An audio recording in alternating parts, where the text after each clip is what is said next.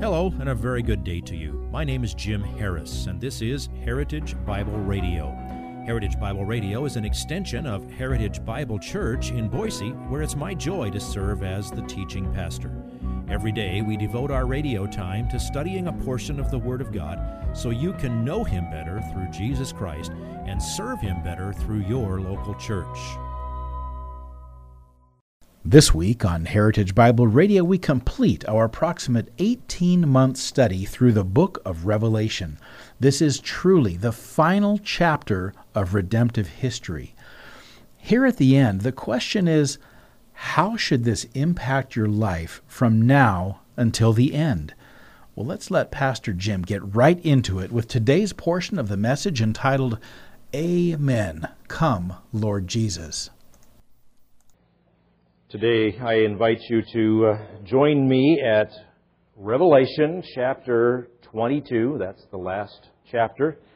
Verses 10 through 21. That's the last 12 verses of the last chapter. Have you ever, in your lifetime, peeked at the last chapter of a book to see how it ends? Maybe you want to read the end to see if you want to go through what it takes to get there.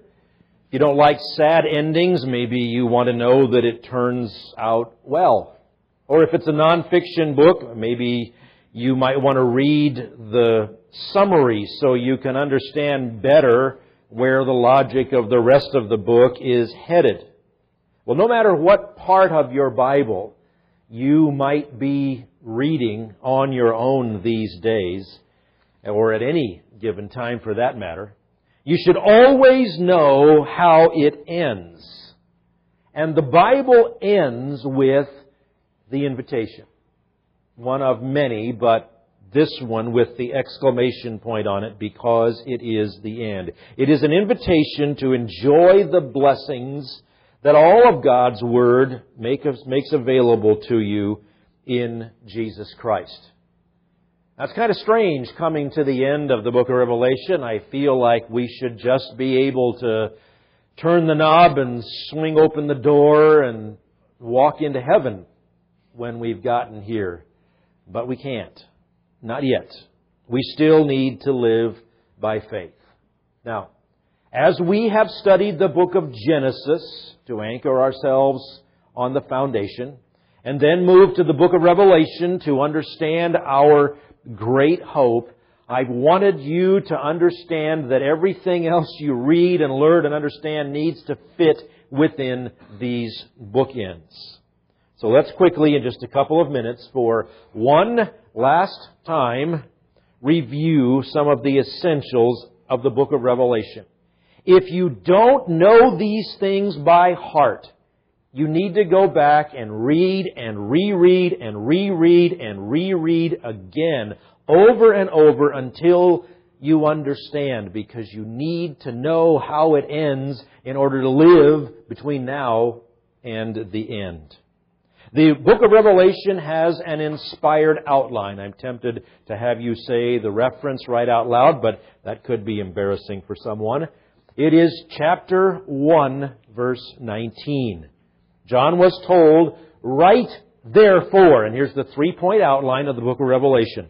The things which you have seen, and secondly, the things which are, and finally, and the things which shall take place after these things. The things which you have seen is the vision of the glorified Christ that John saw and that he wrote about in chapter 1. Chapter 1 is the first division of the book of Revelation. The things which are, that's the contents of chapters 2 and 3, which is seven letters that Jesus dictated to seven actual churches, each of which had sent a visitor, a representative to John while he was in exile on the island of Patmos. That's the condition of the, that reflects the condition of the churches in John's day in Asia Minor. So the second section of the book is chapters 2 and 3. The things which shall take place after these things is the rest of the book. Chapters 4 through 22. Now my composition teacher would have flunked me if I proposed an outline that had one chapter, two chapters, and then uh, 19 chapters as the three parts. They'd say that outline isn't balanced. Well, this outline is not balanced. It's just inspired. It's just perfect. That's all.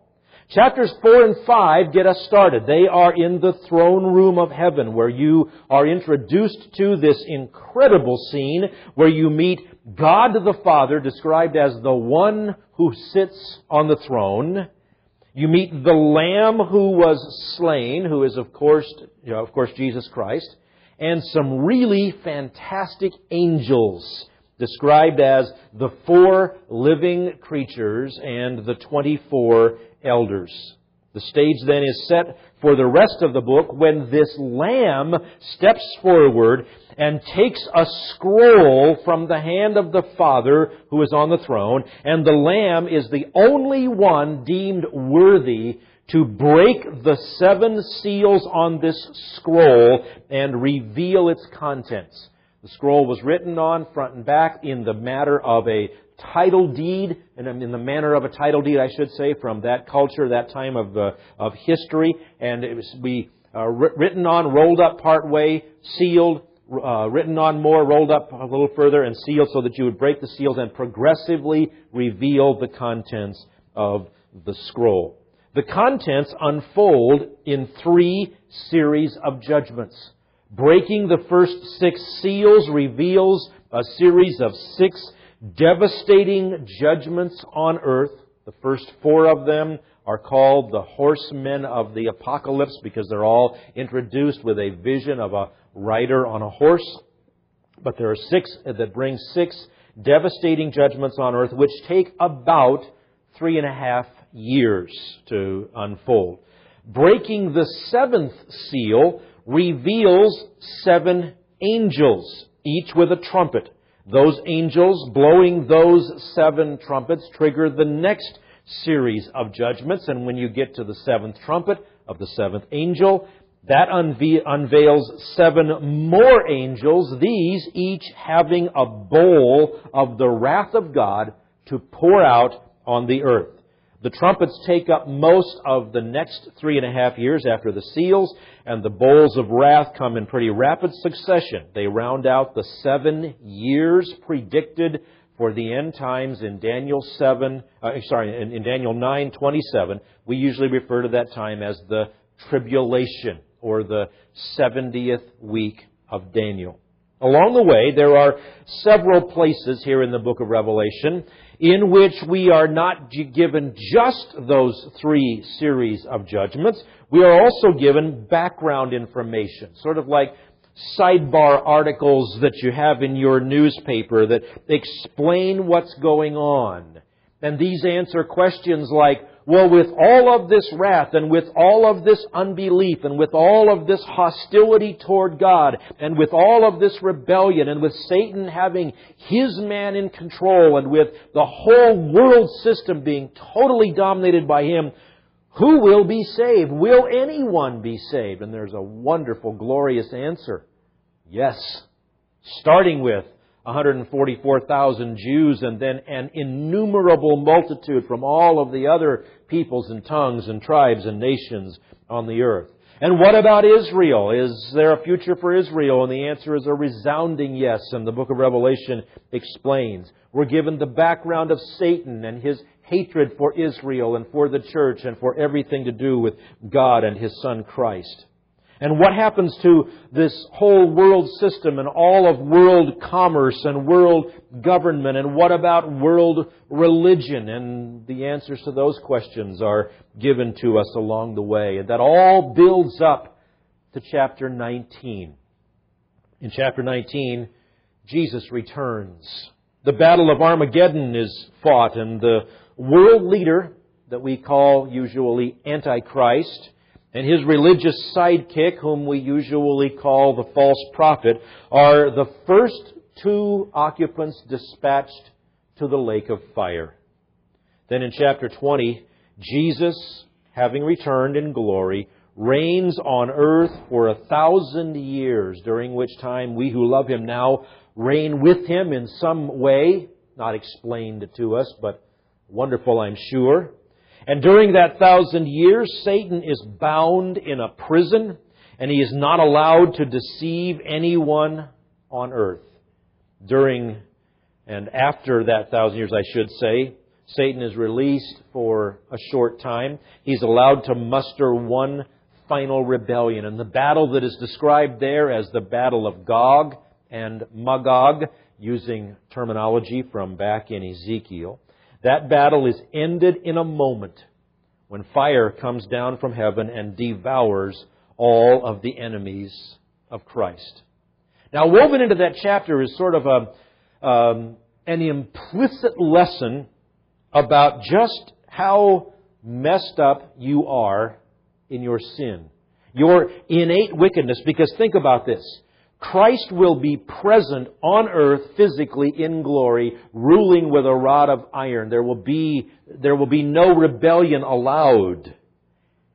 And yet, by the end of that thousand years, among people who are born during that thousand years, and there will be multiplied billions born, a large army of rebels who reject Christ will be gathered.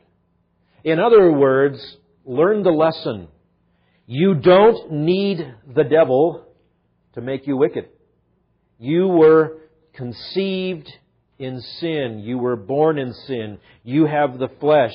With no devil present, with Christ present in glory, there will still be rebellion.